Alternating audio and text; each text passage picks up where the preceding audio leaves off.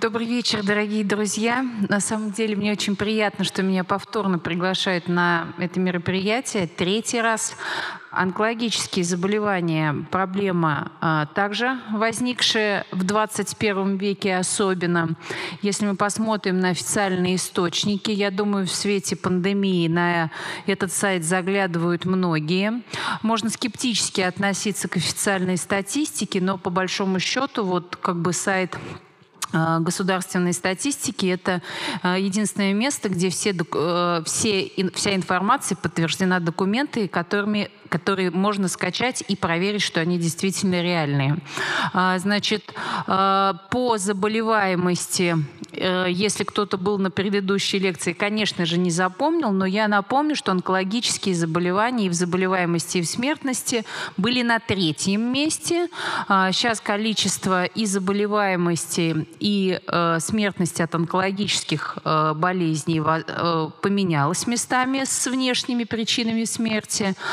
А на самом деле, как бы это данные за 2020 год, год страшный, и медицинская система понесла очень серьезные потери, и нагрузка, которая на нее легла, мы, в общем-то, ну, будем считать, что справились э, в экстренной ситуации, но, конечно, э, плановая медицина пострадала очень серьезное. И это не могло, конечно, на этом не сказаться.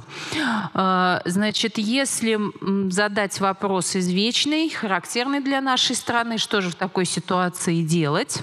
Ждать, когда появятся признаки болезни, и не ходить в больнице, там же коронавирус, или э, быстренько куда-то прибежать, где сразу много специалистов тебя посмотрят, сделать МРТ, КТ всего тела, сдать анализы на всевозможные маркеры, э, выяснить, что рака нет, и убежать опять спрятаться в норке. Как мы будем поступать? Конечно, нужно знать, с чем мы имеем дело. Мы должны знать своего врага в лицо. Раковая клетка, какая она. Ну, в общем-то, как бы основная ее отличительная черта от нормальной клетки – это э, способность к ненормированному делению. Здоровая клетка начинает делиться четко по сигналу соседка умерла, надо разделиться на две и восполнить пробел. Если сигнала нет, здоровая клетка делиться не будет. А злокачественная клетка – это клетка, которая делится бесконтрольно, поэтому появляется новый объем опухоли, и, соответственно, вся проблема. Никаким законам она не подчиняется. Соответственно, кто у нас под ударом? Достаточно логично предположить, что под ударом у нас находятся клетки, которые в норме очень активно и часто делятся. Естественно, всем сразу я тут вопросы буду задавать, что это за орган. Но тут, я думаю, вопросов не возникнет. Все вы поняли, что часто делятся клетки у нас эпидермиса. То есть мы говорим о коже. Именно поэтому э, рак кожи на первом месте среди всех заболеваний, но спешу вас успокоить, 85% локализации – это благоприятный плоскоклеточный рак кожи, который мы умеем э, быстро лечить с хорошим результатом и хорошим процентом выживаемости. То есть летальность при нем минимальная. Меланомы на самом деле меньше. Э, здесь а, как бы следующая локализация.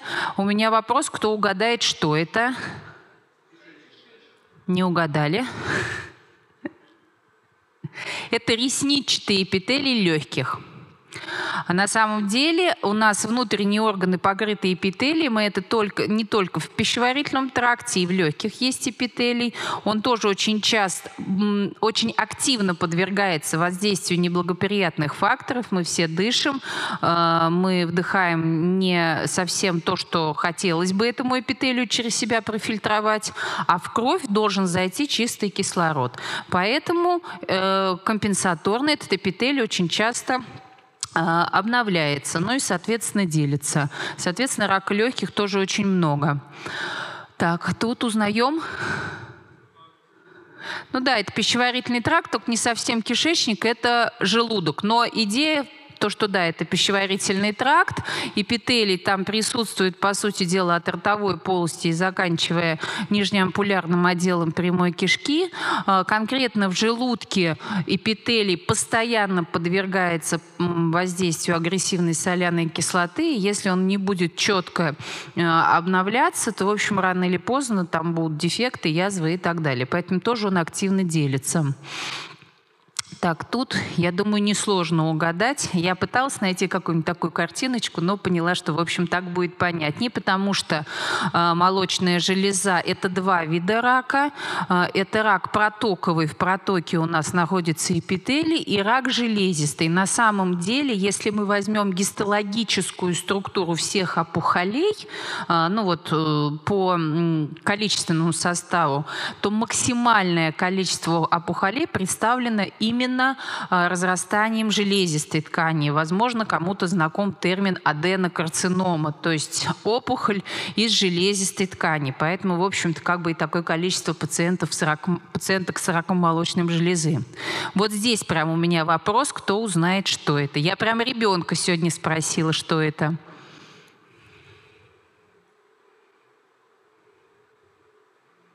Но версии. Шикарно. Я прошу организатора запомнить участника и наградить его. Это не головной мозг.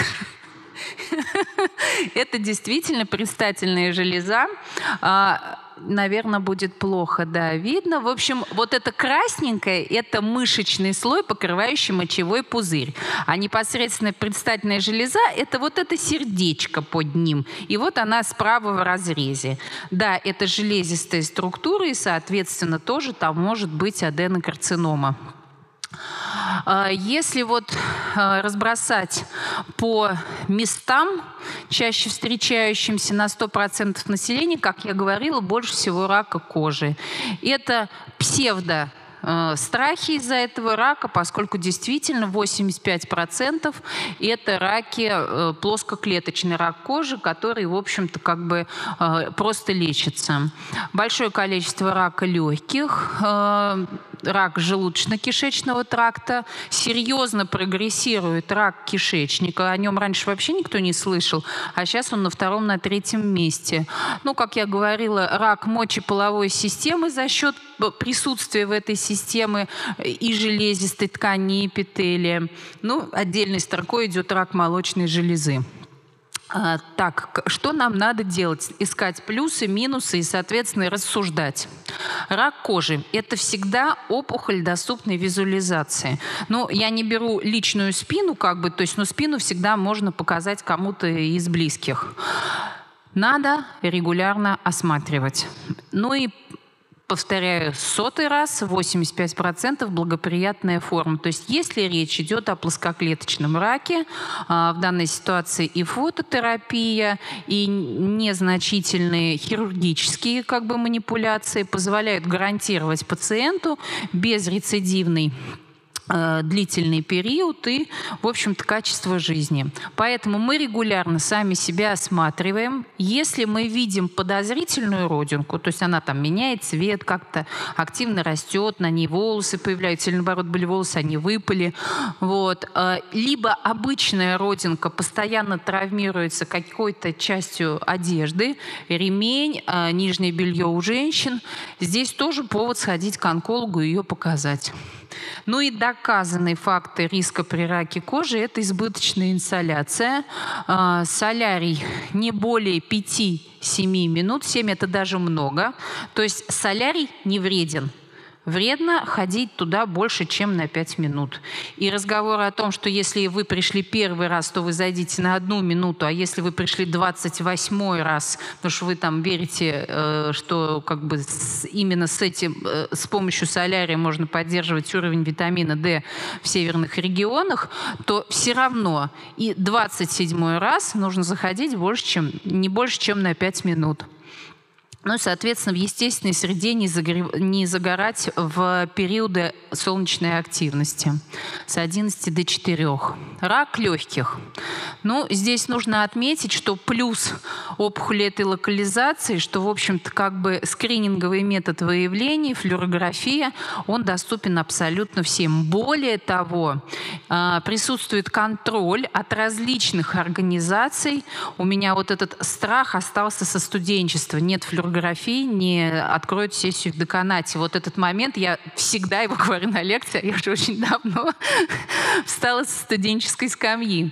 А, на работу не устраивают, если нет флюорографии. Различные как бы препоны есть.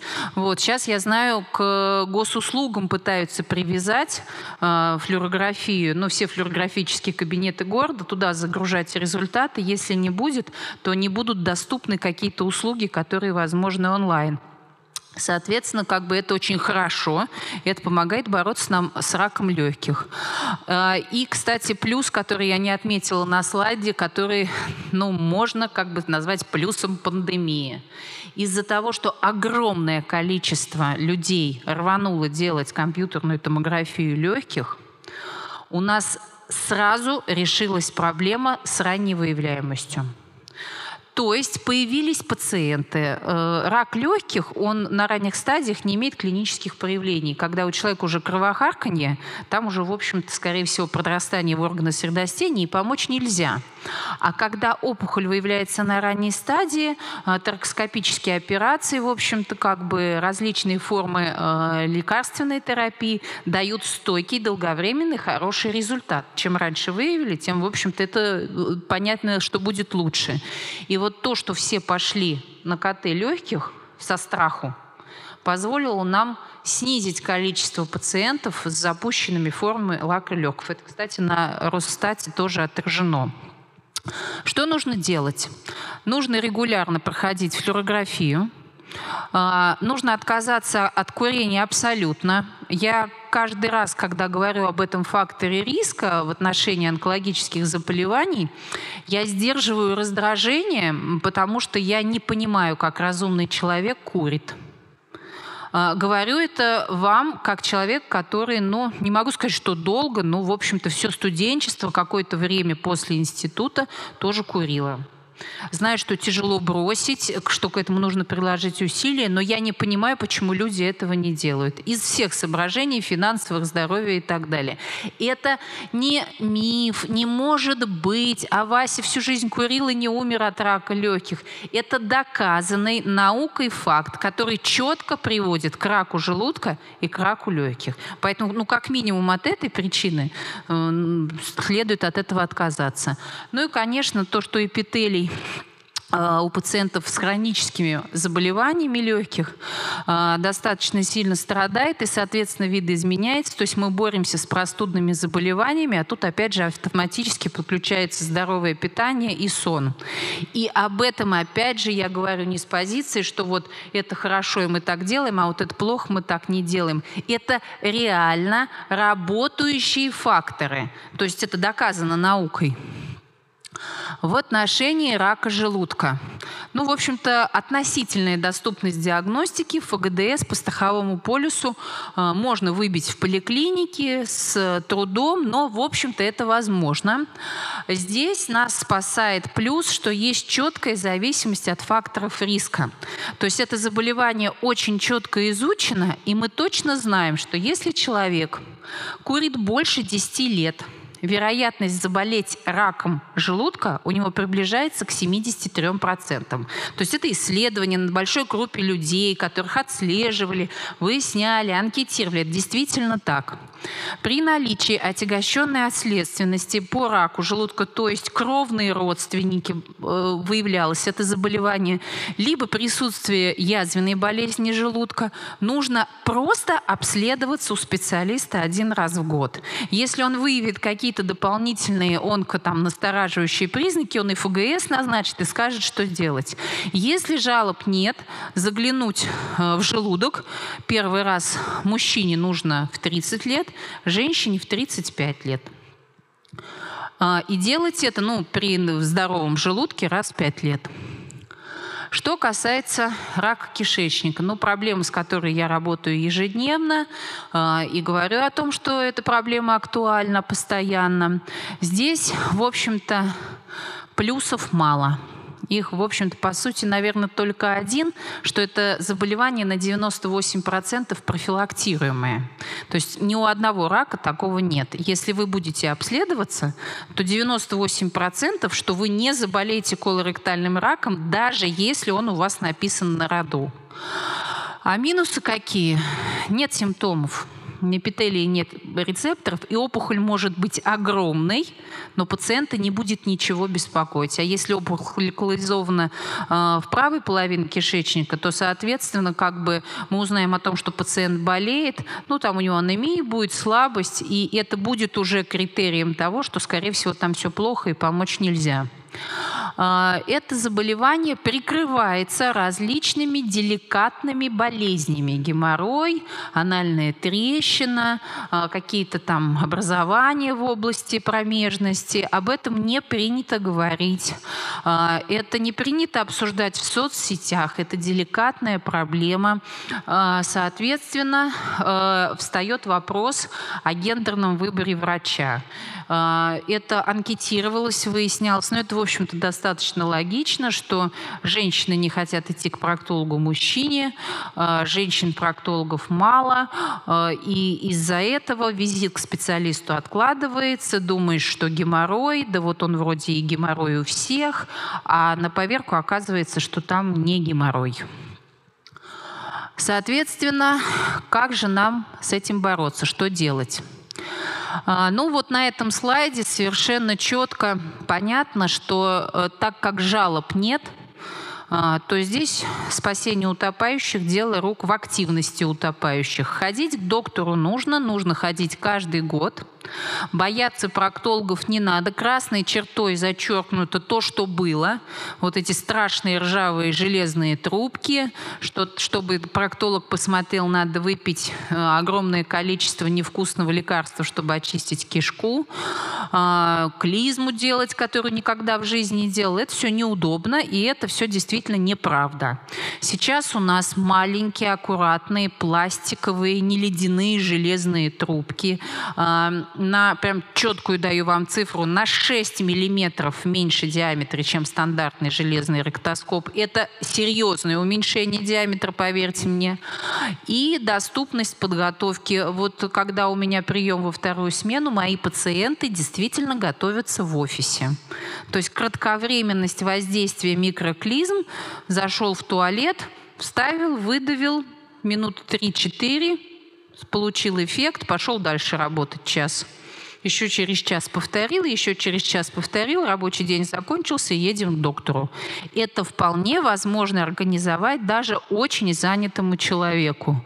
Ну и если прям совсем никак, можно купить тест а, иммунохимический на скрытую кровь, Сразу отвечу на вопрос, что две полосочки положительный тест не означает, что у человека рак. Этот тест, если говорить простым немедицинским языком, означает, что нужно бежать к проктологу. Нужно переставать бояться врача, нужно начинать бояться болезни. На медицинском языке означает, что есть какие-то повреждения на слизистой кишечника, которые выделяют небольшое количество эритроцитов. Подчеркиваю, что обычная биологическая проба на скрытую кровь, реакция Григерсена она называется, она фиксирует в том числе и э, элементы крови, которые могут содержаться в пище. И некоторые продукты продукты, они это как бы, ну, делают этот тест ложноположительным. Поэтому лучше иммунохимический. А, гинекологический рак, э, рак шейки матки, рак самой матки, рак яичников. А, здесь я говорю именно о женской части населения. А, в большинстве случаев это онкология доступной локализации. То есть просто смотровой кабинет у гинеколога позволяет, если не поставить диагноз, ну рак шейки матки ставится, а как минимум заподозрить и назначить пациентке дополнительное обследование. Здесь действительно есть ранняя симптоматика, то есть если женщина за собой следит, выделения начинаются, на них нужно правильно реагировать, то есть обращаться к специалисту. И есть вопросы, которые можно перекрыть с помощью вакцинации. У меня была мысль кратко все-таки изложить как бы вот этот постулат. Но я поняла, что технически в одной лекции это невозможно, и а, я думаю, что, надеюсь, что организаторы как-нибудь еще раз меня пригласят, и я расскажу, в принципе, о вирусе папилломе человека, потому что именно он вызывает рак шейки матки и как с ним бороться, как его профилактировать. В проктологии этот вирус вызывает остроконечные кандиломы, то есть я тоже с этим работаю и, соответственно, как бы эти моменты изучаю. Что нужно делать? У гинеколога нужно осматриваться один раз в год. Если было прижигание эрозии шейки матки, то нужно два раза в год ходить к специалисту. Естественно, профилактика заболеваний, передающихся половых путем, э, ну, вакцинация, о которой я говорила. Вак... Есть вакцины как для девочек и мальчиков, которые еще не начали половую жизнь, и есть варианты лечения и профилактики для людей, которые уже живут половой жизнью. Ну и, соответственно, положительное репродуктивное поведение. А, есть а, ряд авторов, которые утверждают, что это не фактор, который не, дока не, не доказано воздействует на количество болезней, но, в общем-то, достаточно логично предположить, что если орган не эксплуатируется по назначению, а предназначение женского организма воспроизводить себе подобных, то, естественно, в этом органе начнут возникать какие-то сначала функциональные, а потом органические нарушения. Поэтому рожать нужно, полезно для здоровья, кратко так скажем. Соответственно, мужская часть населения, рак простаты. Здесь вообще идеальная ситуация. Убираем все трубки, все иголки. А нет, иголки не убираем, потому что все-таки надо взять кровь. А, простота раннего скрининга заключается в том, что этот а, рак – это единственная локализация, которая имеет действительно специфичный онкомаркер. Он даже так и называется – простат специфичный антиген. То есть если мужчина сдает кровь кровь на ПСА, и ПСА превышает норму, вероятность того, что у мужчины рак простаты, равняется 97%. Ну, то есть как бы достаточно удобно, кровь сдал, и все, и не надо там обследоваться. Конечно же, надо, но я имею в виду, уже надо действовать. Что делать, чтобы это не случилось? Профилактировать воспалительные заболевания в простате, они ассоциированы в основном с инфекцией, а, также ассоциированы с застоем секрета, а, и с простудными заболеваниями. Регулярные осмотры уролога должны начинаться с 45 лет. Ну и контроль ПСА, если есть какие-то жалобы, конечно, нужно начинать значительно раньше. Рак молочной железы. Это, конечно, беда, потому что это рак доступной локализации. То есть если женщина занимается самообследованием, она достаточно рано должна все это установить, но тем не менее раков на четвертой стадии у нас пока еще все очень и очень много. А, плюсом является еще тот факт, что это, пожалуй, единственный рак, который имеет э, огромное количество лекарственных препаратов, доказанно эффективно работающие с отдельными группами пациентов. Э, эти препараты, наверное, э, с максимальной скоростью появляются на рынке, поэтому если там для лечения рака простаты или рака колоректального рака кишечника, а, у нас на слуху одни и те же препараты несколько лет, то вот поскольку я не занимаюсь раком молочной железы, иногда вижу выписки пациентов а, и понимаю, что мне даже не знакомы эти названия. Они появляются чуть ли не раз в три месяца, и они действительно эффективны, поскольку много нюансов именно в биотерапии. Конечно же, доступность диагностики, но здесь есть такой как бы черный юморок, что, допустим, я знаю, что в ЦРБ а, Балтайского района два с половиной года стоял маммограф, который перевезла «Единая Россия», отрапортовала, поставила, включила розетку, но никто не знал, как им пользоваться. Вот. Но в принципе, то есть если задаться с целью пройти маммографию, абсолютно несложно. А, что а, еще мы можем в плюсы добавить? Это четкость а, и доказанность генетической предрасположенности. Но я думаю, что синдром Джоли известен всем – А, он даже используется в медицинской терминологии. А, известная актриса перевернула мир профилактики тем, что, боясь погибнуть и повторить судьбу родной сестры своей мамы и своей, еще одной своей родственницы кровной, пациентка, выяснив, что у нее есть генетическая предрасположенность, не имея Э, этого диагноза, а, удалила молочные железы, собственно, место, где может возникнуть болезнь, заменив их на импланты, и, соответственно, удалила яичники. Здесь я подчеркиваю, так скажем, для онкофобов, что сделала она это после того, как она родила, по-моему, троих, что ли, четверых детей, сама усыновила еще двоих, то есть, в общем, выполнила свою женскую функцию. Вот. И э, в этом есть э, разумный резон э, в определенные периоды к э, жизни женщины, когда особенно факторы риска над ней давлеют, э, можно воспользоваться таким способом профилактики. Естественно, это не нужно делать всем, а, только вот пациентам, у которых есть четкая генетическая предрасположенность и мутации именно вот в этом гене. Он дает самые агрессивные, резистентные к химиотерапии опухоли. Что делать? Регулярный самоосмотр. Это нужно делать постоянно в душе а, не только саму грудь, но и лимфоузлы, коллекторы в подмышечных впадинах, надподключичные лимфоузлы, делать УЗИ молочной железы регулярно, маммографии показано с 45 лет.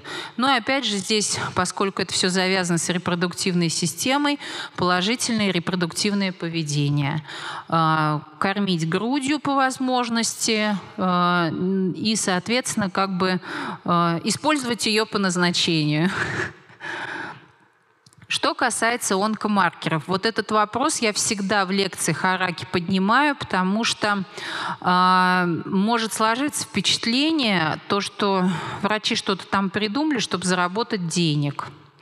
Онкомаркер – это действующий показатель, который используется онкологами, который действительно повышает эффективность лечения. Но мы должны понимать, что это не способ диагностики. Вернее, это способ диагностики, но не на этапе постановки диагноза. Специфический онкомаркер, повторюсь, только один. Это простат специфический антиген.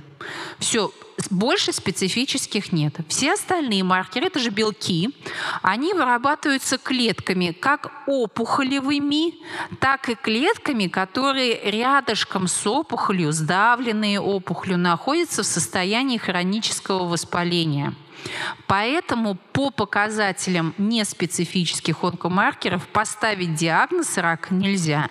Для чего же они нужны? Когда пациенту с помощью реально существующих правильных критериев диагностики установлен диагноз, обязательно проведена биопсия. И на основании гистологического заключения мы знаем уже форму рака. А, ему а, онкоконсилиум решает, как э, алгоритм его лечения. И вот после того, как ему, например, первым этапом была проведена хирургическая операция, то есть уменьшена максимально опухолевая масса в организме, ему нужно получать какое-то количество курсов химиотерапии. Ни для кого не секрет, что химиопрепарат – это яд. То есть мы вводим его в организм, чтобы клетки опухоли, которые там остались, умерли.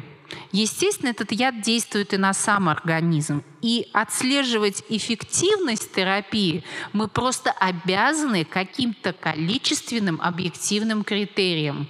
Поэтому, когда человеку после операции взяли онкомаркеры, зафиксировали эти цифры в истории болезни, потом провели первую линию химиотерапии. Иногда пациент получает 18-20 курсов химиотерапии. И это не та ситуация, как с антибиотиком. Я вот этот антибиотик попил, он мне не помог, я пойду попью другой антибиотик. Понимаете? Мы яд вводим.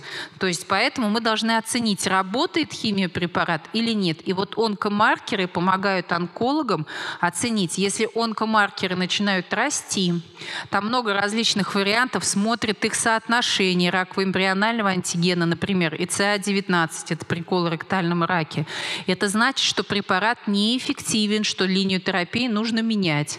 Вот для этого нам нужны онкомаркеры, а не для того, чтобы поставить диагноз. Кровь на рак сдать нельзя.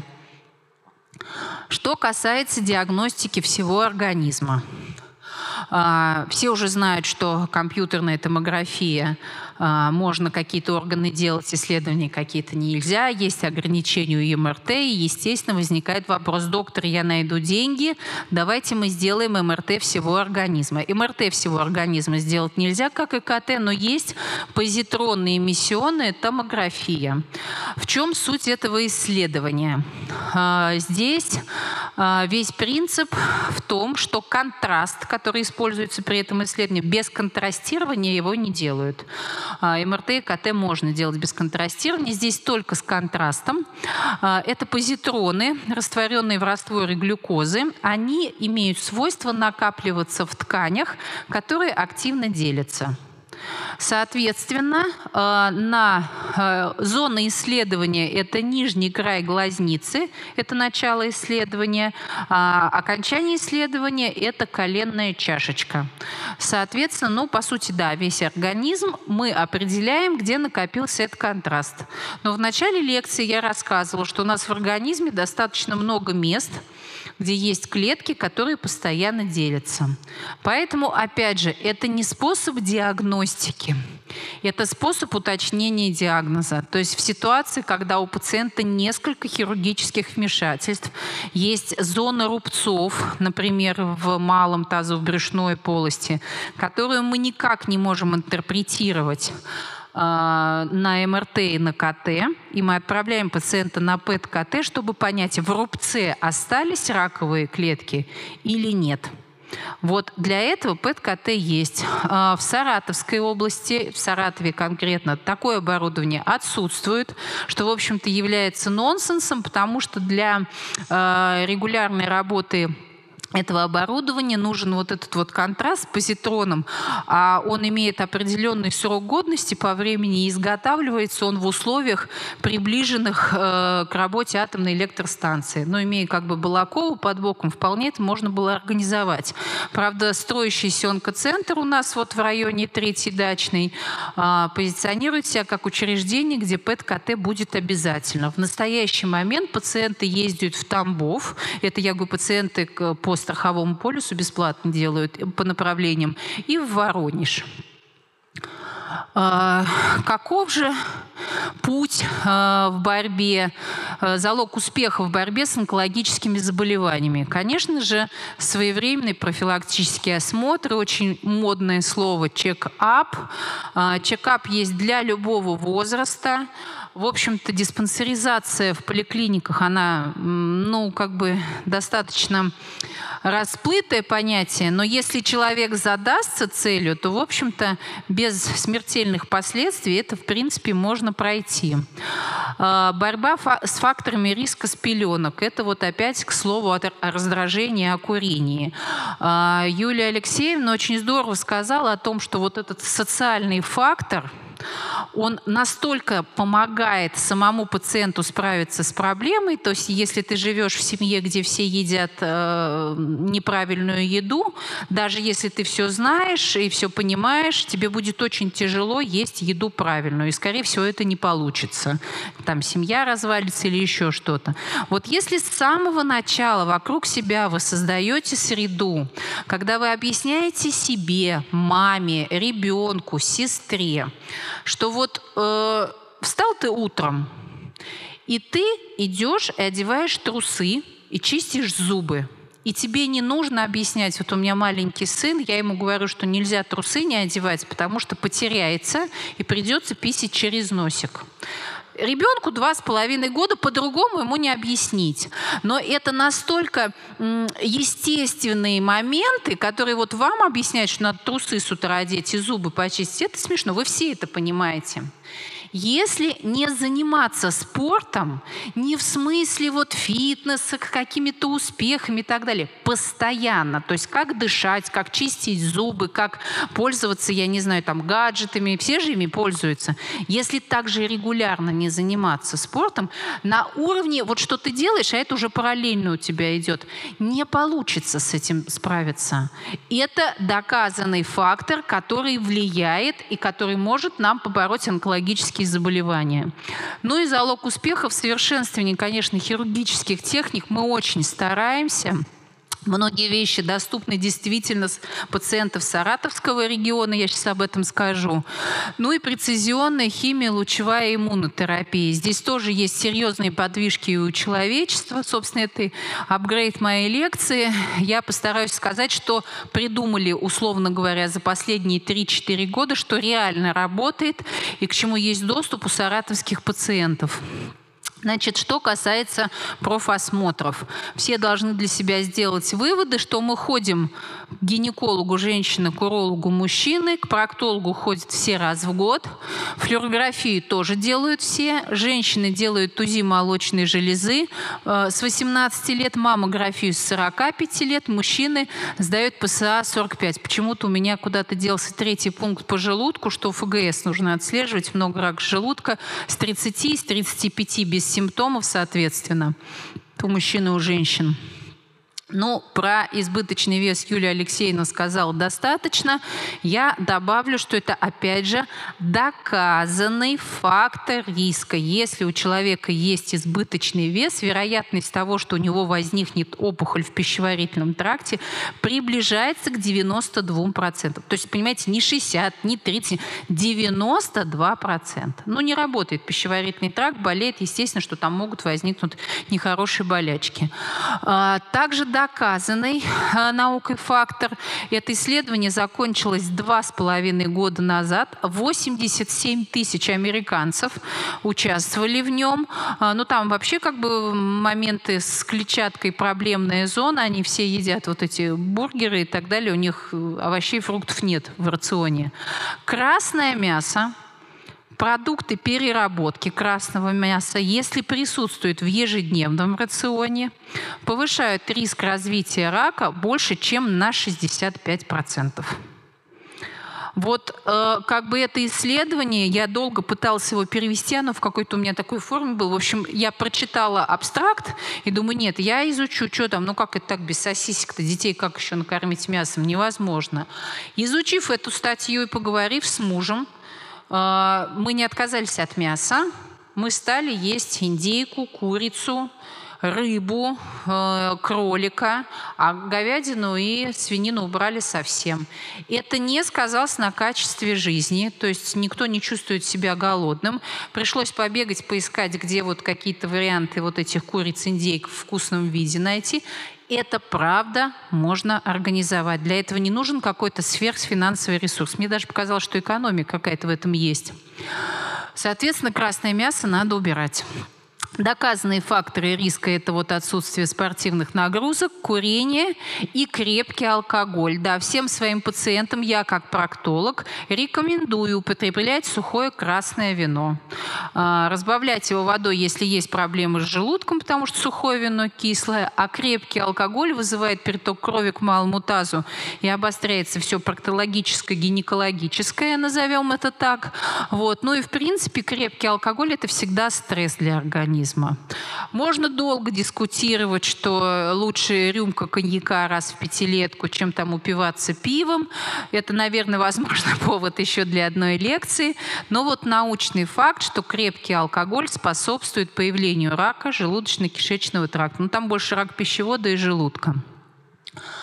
А, ну, в отношении это больше действует именно рака кожи, что избыточная инсоляция доказанный фактор. То есть убегаем из под солнца э, агрессивного и не злоупотребляем солярием. Ну и вот также, если мы не будем проводить плановый осмотр, даже если нет времени и вроде бы ерунда, у меня ничего не болит, это тоже грозит, что какую-нибудь болячку да пропустим. Эволюция хирургических технологий. Ну вот, в общем-то, это от каменного века до советской операционной. Я в поисковике именно так задала э, запрос. Операционная советского времени. И вот появилась вот такая картинка. Я думаю, как же нагло врут. В областной больнице есть такая и сейчас. Но на самом деле э, речь не об этом, а о том, что мы действительно стараемся. И сейчас э, эндоскопические технологии, э, они, в общем-то, как бы развели хирургическое пространство на до и после. Э, в Саратове в настоящий момент все городские больницы оснащены эндоскопической техникой. То есть операцию через прокол э, под контролем видеокамеры можно выполнить в любой больнице.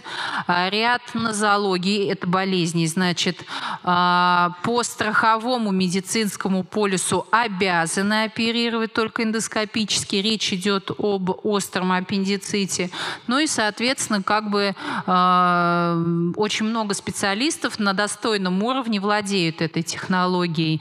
В левом верхнем углу э, УЗИ, которое может выполнить эндоскопист. Это человек, который трубочкой заглядывает в организм. То есть УЗИ и эндоскопия – это как бы разные вещи, но на стыке специальностей как раз вот это вот мы и находим. То есть делаем эндоскопию и видим а, выбухание слизистой. Чтобы не брать биопсию, делаем УЗИ, смотрим лимфоузел или еще что-то. Это тоже можно делать.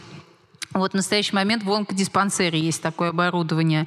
Вот. Ну и как бы на левом нижнем углу робот да Винчи, когда хирург сидит в кабинке, а оперирует робот. У, этого, э, у этой технологии тоже есть свои преимущества. Более четкая визуализация. Мы можем добраться в такие места, куда очень тяжело проникнуть просто руке и просто глазу хирурга. Вот. И, в общем-то, как бы хирургические инструменты, видите, как крутится крутится головка сшивающего аппарата, так руки хирурга, даже самого опытного и долго работающего, не могут повернуться и так подвестись. То есть работаем в этом направлении. Прецизионная терапия, ну или таргетная химиотерапия. Э, появились химиопрепараты, которые действуют на определенные типы опухоли, на определенные белки, блокируют их выработку, и опухоль не может расти, не развивается сосудистая сеть в опухоли. Ну конечно, вот на правой верхней фотографии это прорыв лучевой терапии, то есть облучение не просто положили и сожгли все напрочь, а это кибернож. Он есть в Санкт-Петербурге, в Воронеже, в Тамбове. А, он будет в нашем онкодиспансере, ну, по крайней мере, анонсирован, когда с помощью точечного лучевого воздействия мы можем убивать не участок опухолевой ткани, а определенное скопление клеток, то есть влиять на метастазы в головном мозге прецензионно, на лимфоузлы около крупных сосудов, не разрезая человека, чтобы их удалить. Ну и, конечно, прорыв в иммунотерапии. В 2018 году Нобелевскую премию получили американец и японец за то, что открыли факт, который достаточно давно известен, ну, в общем-то, достаточно логично, что раковая клетка это клетка больная. У нас есть иммунная система, которая отслеживает наличие больных клеток, начинает с ними бороться, как-то эти вопросы решать. Почему же опухоль разрастается, там удаляют и 2, и 3 килограмма там раковой опухоли, а иммунитет никак не среагировал. Есть определенные элементы в торможении иммунитета, которые отвечают за то, чтобы по какой-то причине собственный иммунитет не разрушил собственные ткани. Есть целая серия аутоиммунных заболеваний. Может быть, кто-то слышал, язвенный колит, болезнь крона, ревматологические патологии. Собственный иммунитет вырабатывает иммунный комплекс, и он разрушает слизистую кишки, например. Ну вот, соответственно, так. Вот пошли по пути изучить механизм, который как раз активирует вот это вот разрушение. И выяснили, что можно настроить определенные клетки за счет воздействия на них препаратами и давать их пациентам с онкологическими заболеваниями.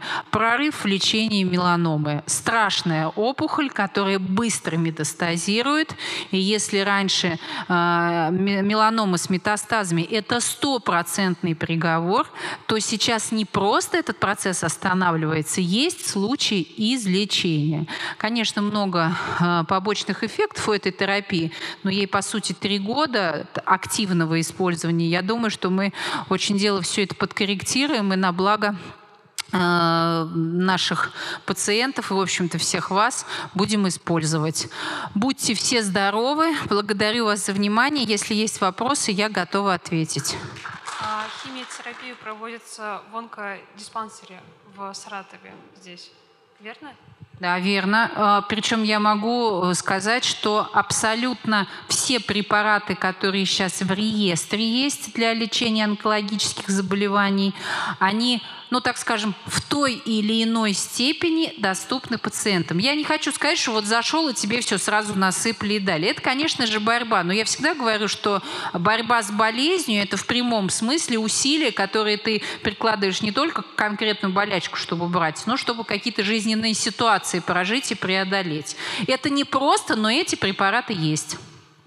Какую технику безопасности а, нужно соблюдать людям, которые проводят химиотерапию, которые получают? То есть вот этот сам процесс. Но вопрос, конечно, такой очень объемный. Я постараюсь коротко на него ответить. Человек получает яд – который убивает опухоли, которые, естественно, воздействуют на него. Техника безопасности одна – соблюдать строго рекомендации врачей. То есть дозировки, продолжительности курсов, время приема таблеток или количество там, инъекций. Все должно быть четко согласовано и регламентировано. Это первый момент. Второй момент, конечно же, нельзя идти на химиотерапию. Вот этот вот принцип, что ой, у меня анализ там не очень хороший, но мы сейчас чуть-чуть тут подшаманим и так далее, чтобы меня только взяли, потому что потом препарат кончится, его не будет вообще. И это неверно. Все должны быть критерии четкие оговорены с врачом. Снизились, снизились лейкоциты. Нельзя идти на следующий курс не потому, что жалко, не потому, что там мы все упустим, а потому, что нужно пройти лечение, чтобы их восстановить. Да, бывают вот такие сложности. Ну а рекомендации по питанию, там, по опасению, там, вернее, безопасности в отношении инфекционных заболеваний, они стандартные, как для любого заболевания заболевшего человека. Надо беречься. Если вы сейчас спросите про вакцинирование, вакцинироваться тоже можно пациентам, получающим химиотерапию.